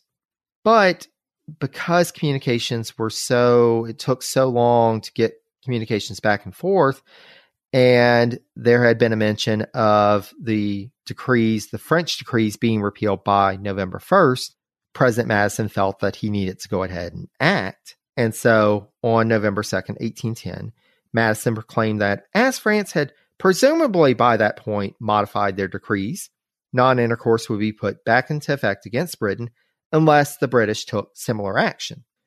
But unbeknownst to Madison and Smith in Washington, Napoleon had no intention of revoking his previous decrees and instead was implementing more restrictions as well as selling off American vessels and cargoes that had been confiscated under the previous decrees in order to pay for his constant war expenditures. So, this was just a really bad situation. Meanwhile, a new French minister to the U.S. arrived in February 1811, and Smith used the opportunity to push for details as to where American commerce stood in the face of French laws and policy. However, this was done against Madison's wishes because Madison was more concerned about other matters and he didn't want to antagonize the French. He's like, we've got enough battles that we're fighting right now. We need to just focus in on those. Let's just leave that be. And so this was just a really bad situation. Madison just ended up, he was like, okay, we're just going to pretend that we didn't hear that the French didn't repeal their decrees right. and we'll just keep on this line. Right. Smart. It's very. And this is this is one of those moments that you're just like, Madison, what are you thinking? but meanwhile, we get to that year, 1811, and the feud between the Gallatins and the Smiths flared up once more. And this had to do with, and we talked more about this in the Gallatin episodes, the Bank of the United States was up for recharter. Oh, yeah. And Senator Samuel Smith opposed it. He knew that Gallatin was going around, he was advocating for it, he was lobbying for it. And he was like, we're going to be against this bank. And so on February 20th, 1811, the Senate ended up in a tie over recharter and Vice President George Clinton cast the tie breaking vote against recharter, thus killing the bank.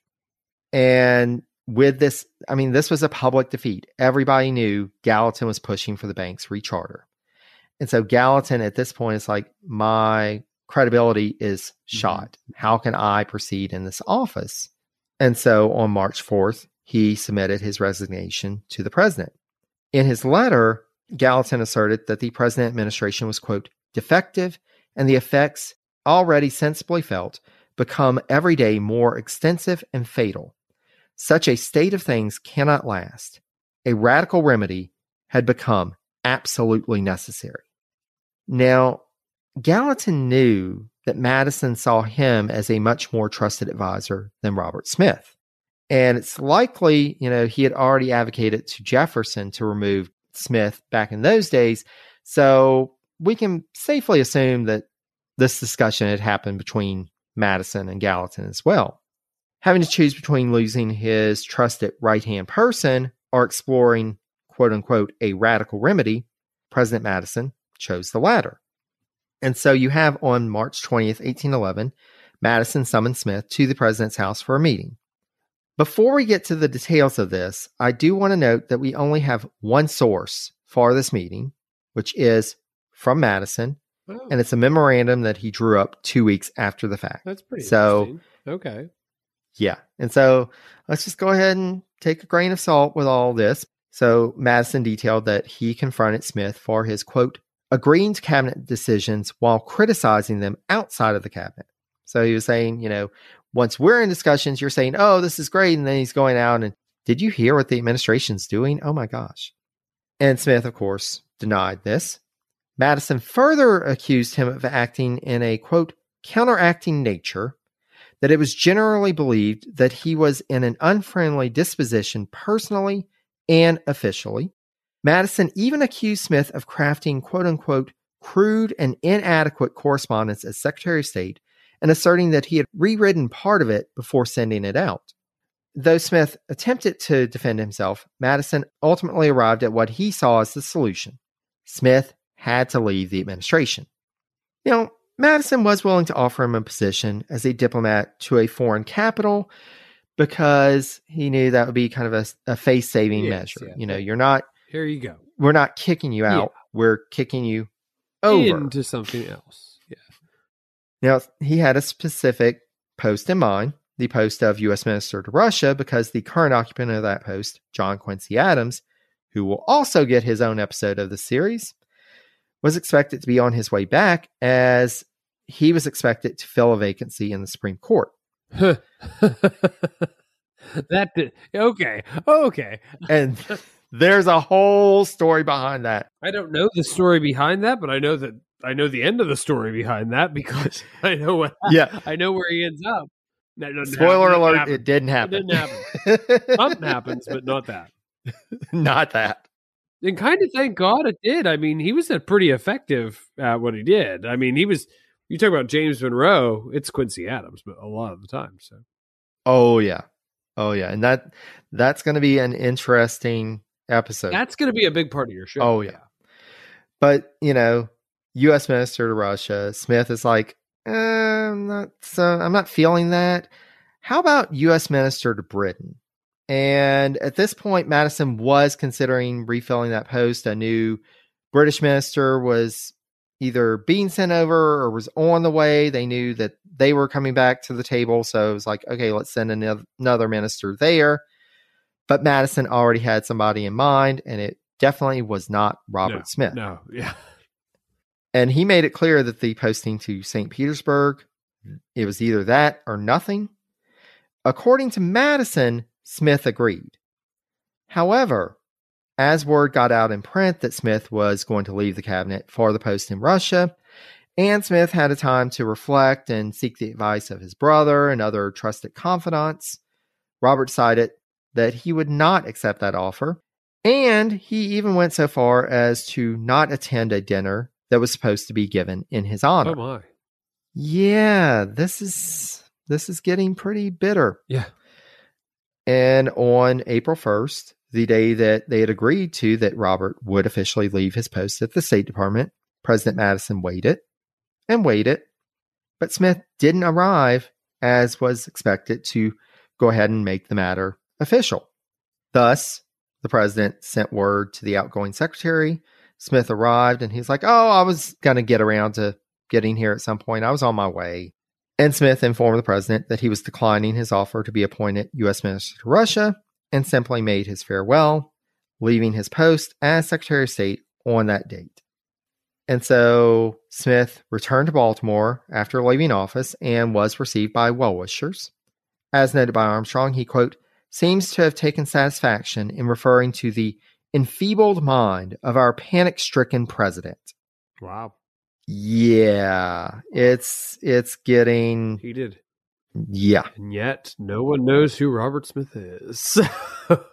and we'll get to that reason in just a second because that's the thing like so at the beginning of this and as word started getting out that Smith had been kind of forced out, he started to find some supporters um, including Philadelphia newspaper editor William Duane who less than a week after Smith's leaving office began directly attacking Madison in print and accusing him of wishing quote to banish Mr. Smith to Siberia. Ooh. And the Smiths were, of course, you know, they had both been mistreated by the administration. They were both bitter. And Robert decided to take action.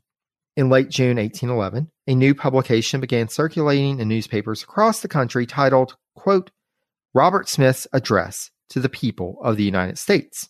Now, naturally, as expected, Smith used this opportunity to present himself in the best light and attacked the president as being blinded in his approach to foreign affairs by his pro French bias. Thinking of his future, Smith thought that this would be the rallying call for his supporters. And indeed, Madison and former President Jefferson were worried that this attempt would succeed. They actually had a correspondence back and forth about, wow. you know, Oh. oh, what does this really mean? Should we be Yeah, I concerned? don't think they had much to worry about in the end. And that's the thing, you know, Madison was already hearing rumors that Smith intended to stand against him in the 1812 presidential election. But the thing was, they may have been concerned. Senator Samuel Smith was concerned the other way. he Oh. advised his brother against this. He was like, Oh. This is not the time to do this. yeah. He knew that though Madison's standing in the party was weak, a direct attack on him at this juncture would rally the party around the president and that an insurgent campaign would be unsuccessful. yeah. Samuel was right. The administration's response came from Joel Barlow, who Madison had recently nominated as U.S. Minister to France. And this was called a review, quote, review of Robert Smith's address. It was published in four installments in the pro administration National Intelligencer and attacked Smith for having a, quote, want of capacity and want of integrity. Now, it was bad enough. And then Smith took the bait Oh. and he responded himself in what was described as, quote, a stinging rebuttal. As other politicians have found over the years, engaging in this back and forth only dragged Smith down. Yeah. By the end of the year, he was yesterday's news, and he would never hold national office again, though he would be involved in various commercial and community ventures. Smith became president of the Universal Life Insurance Company shortly after he returned home to Baltimore.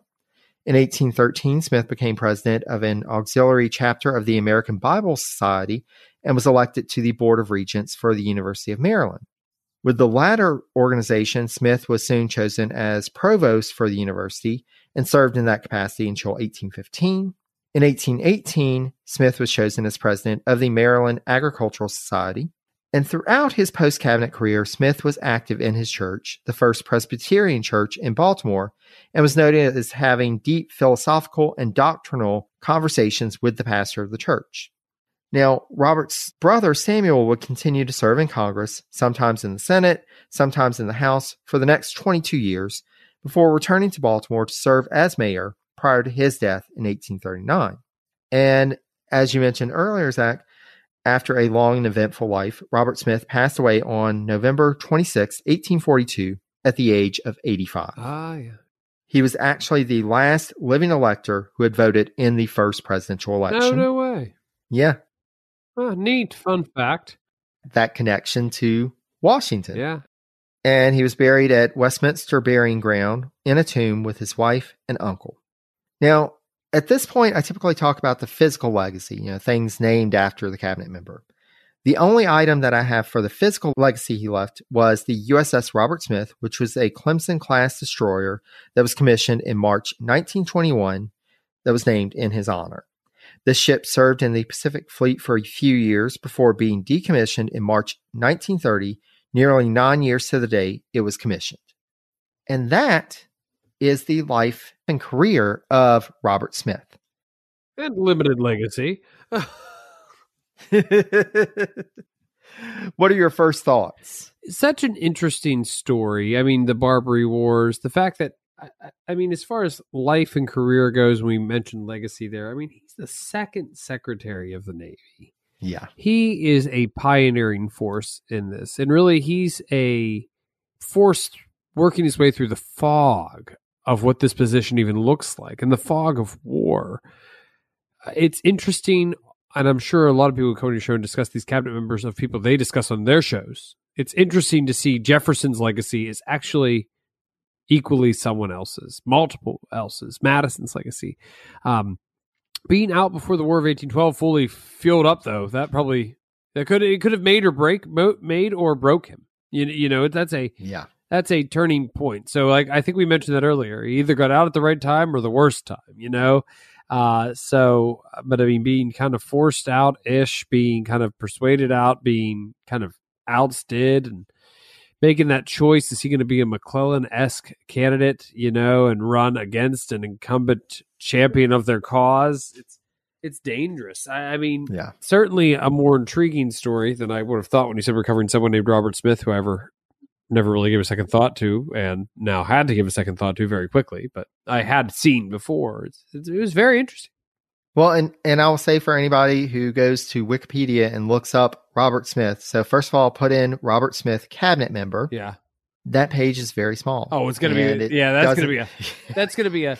you, might as well just look at the uh the dates of his time in office because you're probably not gonna find anything other than two paragraphs or something. Yeah, absolutely. Exactly. But, you know, you start to explore, and that's the thing, you know, he only has, at least that I've found, one biography, but there's a lot there. Yeah. There's so much that was going on and that he was a part of.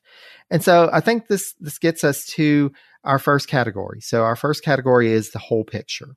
And this round looks at the overall career and character of the cabinet member, and we can each award up to 10 points maximum. So we've already started talking about, you know, that his tenure as Secretary of the Navy, his Mhm. tenure as Secretary of State. So what do you think about his overall career and character? I'm going to rank him pretty high, between like seven and eight, maybe eight and nine. Hmm. The things when when he was actually in his career, he did the he did the job effectively. I think. Um, Mhm. sometimes politicking gets the better of actual merit, and it seems like that's what started to happen towards the end of his career, either by his own demise or others. Um, that being said, I can't get away from that pioneering effort. He's he's he, he's a legacy worth noting that probably doesn't get noted enough. So I'm going to say he was pretty successful. It, when when I hear your category, I think, what was his job? Did he do his job effectively? The answer is mostly yes. I would say, Yeah. and with plenty of rivals in his way. So I'm going to say Yeah. eight. Well, and, and that's the thing. I think we do have to go high here, and especially, you know, this was a meteoric rise. You know, at, at mm-hmm. that point, he was still very early in his career when he joined the cabinet, but you have him, you know, working his way up, and then he gets this cabinet career and is involved in so many things. And we'll we'll talk a bit more about his his time in the cabinet in a minute with the next category, but you know this is this is a big Yeah. deal you know this is a good you know when when you're talking about somebody's career you know most folks don't get higher than secretary of state Right. he actually got right. there I was just telling my kids the other day. It's it's probably the second most powerful person in the country. You know? yeah So exactly and and that's the thing so you know he gets to this place of prominence he has a big fall but then you see at the end of his life he's still involved in organizations he's still involved in you know educational pursuits in religious pursuits he's still very active and so you know this is this is somebody whenever you're thinking of the whole picture i mean this is it's a pretty a big deal. good life Yeah.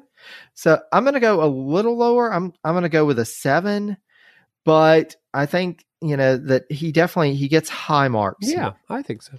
Yeah. So then we are going to focus in on that time in the cabinet. So this is our go getter round. This round looks at the impact of the cabinet member during their time in the cabinet. And again, just like with the last round, we can award up to 10 points maximum. That's tricky for me. I'm gonna say, I'm gonna say seven, but not begrudgingly. As U.S. Secretary of the Navy, hmm nine. As U.S. Secretary of State, five. So seven. That's where I'm at. Well, and I think you get to a good point, Zach. I think that time as Secretary of the Navy, and especially if you had, and and we're going to talk about some completely ineffectual secretaries of the Navy. Yeah. I mean there there are some folks that just end up they get the position because nobody else wanted Right. it. They had no experience with the Navy, with maritime matters, anything. Theodore Roosevelt And uh, getting assistant, assistant Secretary of the Navy, and the Secretary of the Navy did nothing. Yeah, but yes, but you know here we've got somebody and especially coming in and this war is already in place they've already made their decision they're like just make it happen and he did yeah, he did. and that's the he thing did, and he made the impossible out of nothing. Yeah, yeah i mean this really could have gone very badly with somebody who was ineffective and if the barbary war had gone poorly or, or the Tripolitan War had gone poorly, this would have been a big to do. It would have been a big black mark against the administration. And he was integral in making that happen. And at the same time, fighting with a fellow cabinet member who was doing everything he could Yeah. to undermine him. And he ended up coming out on top. So I think There's something to the obstacle there. Yeah. Exactly. So I'm I'm with you with that seven. It's largely based on his time as Secretary of the Navy, but that was an important thing. But you know, once he gets to Secretary of State, and again, it also one of the things to emphasize, you know, in later accounts, and because Madison ended up coming out on top, Yeah. because Madison was able to turn the tide, win re-election.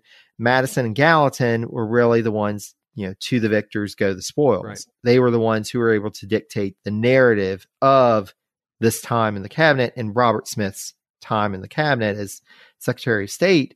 But the evidence just really seems to be that he was effective. He was doing what he needed to. He just could not get the support from the president, from his colleagues. Yep. He just, it was just a bad situation. But I think a seven for his impact as a cabinet member is is a good place Seems to be. beautifully rational to me. Uh,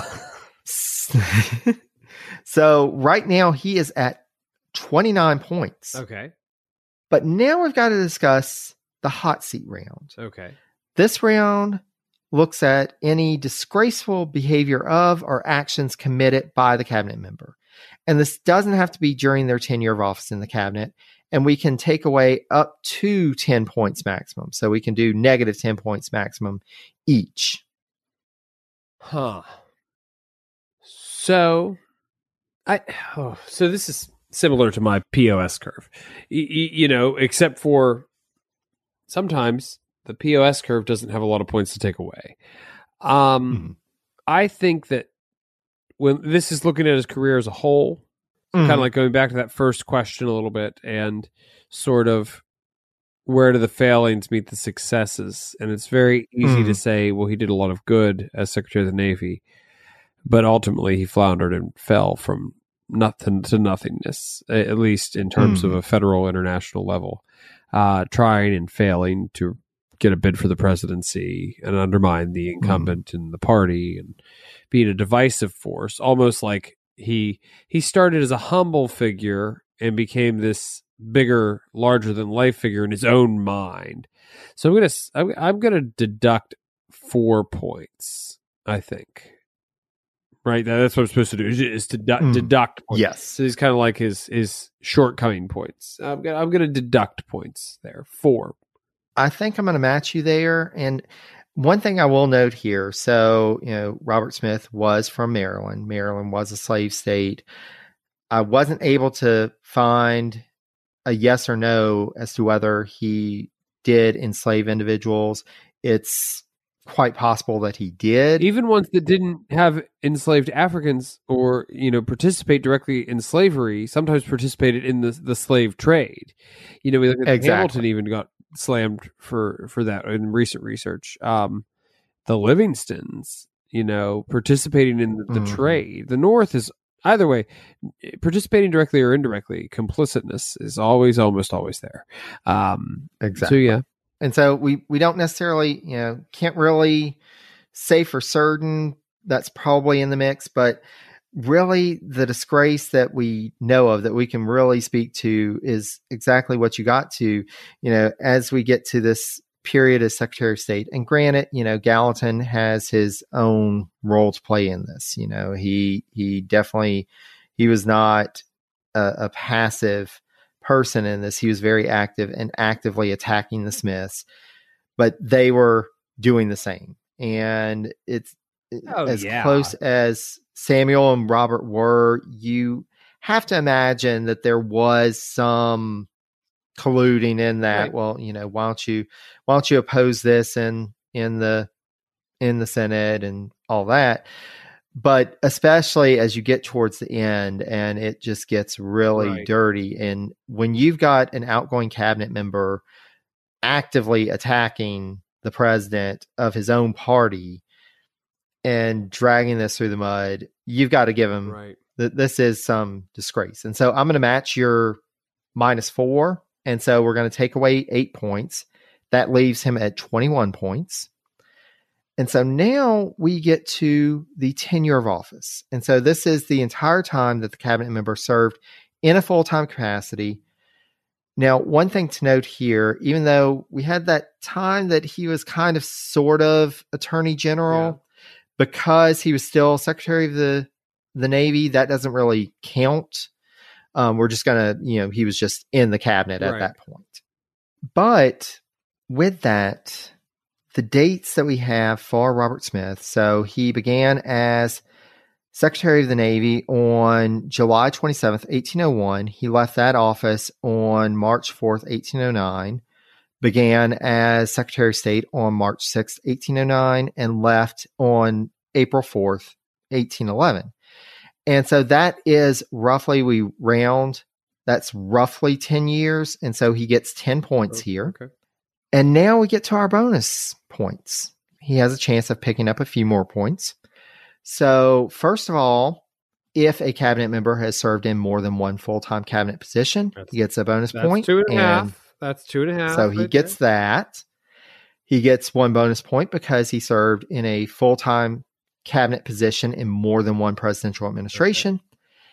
And even though Robert Smith would really have liked to have gotten this bonus point, he does not earn it because he did not become president. Okay. But he did pick up two bonus points. And so that leaves him with the grand total of 33 points. Okay. But we have one more question to ask. So, Zach, after all I've shared about Robert Smith's life and career and what we've discussed, do you think that he is notable enough or impactful enough to earn a seat at the table of the Cabinet All Stars? You know, if he was number 10, 11, 30, even 5 in the Secretary of the Navy, had he not had to deal with a war and been on the, the cusp of another war that cost us our first White House, I would say no. But I think he deserves, and I'm sure your biography that you noted, the sole biography on him, he deserves more of a seat in this little pantheon that you're creating of, of cabinet members than maybe he gets than maybe most people give him. The Barbary hmm. Wars were no small potatoes. It was truthfully America's first truly declared war, uh, quasi war. Me, you know, uh, eh, this is it. We are at war with a foreign power, and I mean, you've done a great job of noting the simple fact that Tripoli pirates might not sound like a big deal, but they got a lot of boats and a lot of skill, and it's Yeah. their home turf, and they are operating under different rules and regulations than any other navy in the world. This isn't fighting Britain or France. This is fighting pseudo piracy. It is. It has. It, listening to your tale of Robert Smith has made me reevaluate the Jefferson presidency for for who deserves the credit. Now, obviously, Jefferson gets the credit for being the guy at the top. Madison gets you know points of it as well, but Robert Smith deserves some of that some of that there too. You know, I went through the same thing when I was first encountering Gouverneur Morris. Uh, you know, and how much these people deserve. James Wilson, I believe, is another one on my list of the founding fathers who I want to cover. And there's just people who get lumped into other people's credits that don't Mhm. don't get recognized. And it's it's I think that's where Robert I think that's where Robert Smith kind of lies. Because I know I spent some time with Barbary Wars on my Jefferson episode and I didn't mention Robert Smith once. Nor nor would I. I don't I'm not judging myself for that. But Mhm. but I, I think as the second secretary of the Navy, a position that by the way was supposed to die when it was at its second point, he did the opposite of that. I, I give him credit for that. Yeah. So I'm gonna I'm gonna put him in a a unique, if not, and I mean your pantheon currently is, you know, where it's at. But as time goes mm-hmm. on, maybe that might be need to be reevaluated. But right now, where we're at with our our early precedents in the Repu- Republic, I think he deserves a good bit of a good bit of credit as a cabinet member, cabinet member, especially a, a loyal cabinet member during the Jefferson administration. Yeah. Yeah. Well, and I agree with you. And and so you're you're saying yes. Yes, I do. I believe so. Do you agree? I agree. And that was uh, this has been an episode that I have been so excited about doing for so long. And to your point, that's been one of the guiding principles of presidencies. You know, so many works are devoted to the president. Yes. However, the president couldn't have been the president, couldn't have achieved what they achieved in their administrations without all of these other people. Right. And Robert Smith is one of those folks who just has not gotten really much of any credit for this because of how things ended up with his tenure sure. as Secretary of State. Madison and Gallatin were able to kind of write the narrative of this time. Right. And for so long, he's just been viewed as this ineffective person. Right. And yes, Thom Armstrong in his biography of Robert Smith, and you know, and, and it made sense. He, he even asked the question. He's like, if all these folks thought that Robert Smith was a poor choice as Secretary of State, that he was completely ineffectual at that point, what does that say about Madison yeah. Choosing yeah. this guy who he knew would screw up at the State Department, this important post in the cabinet? Right. Right. Would he really put somebody who he thought was no. this bumbling buffoon? No, no. He had proven himself. We've we've discussed and you've proven that he's yeah. proven himself as Secretary of the Navy. He deserved a bump up. Gallatin is the reason he got the bump up that he did. You know, yeah. he was only supposed to go to the Treasury, not state. And yeah, that was Gallatin's fault.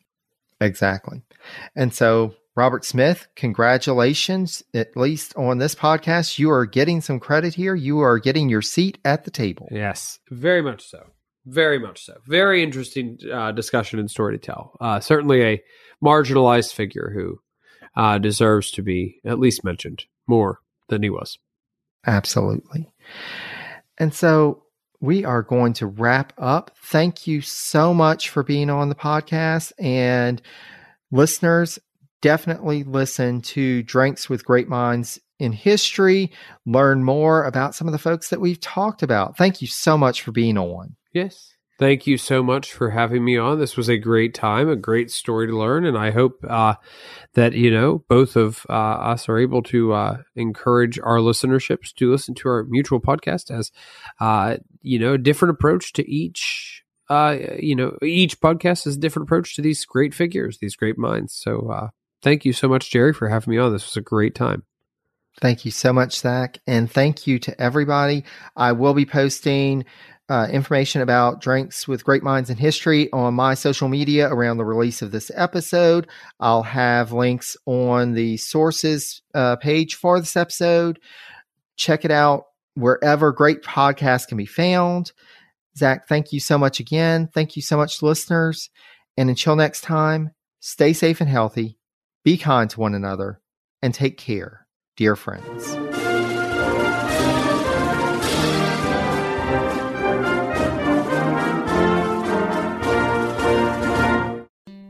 Hello, everyone.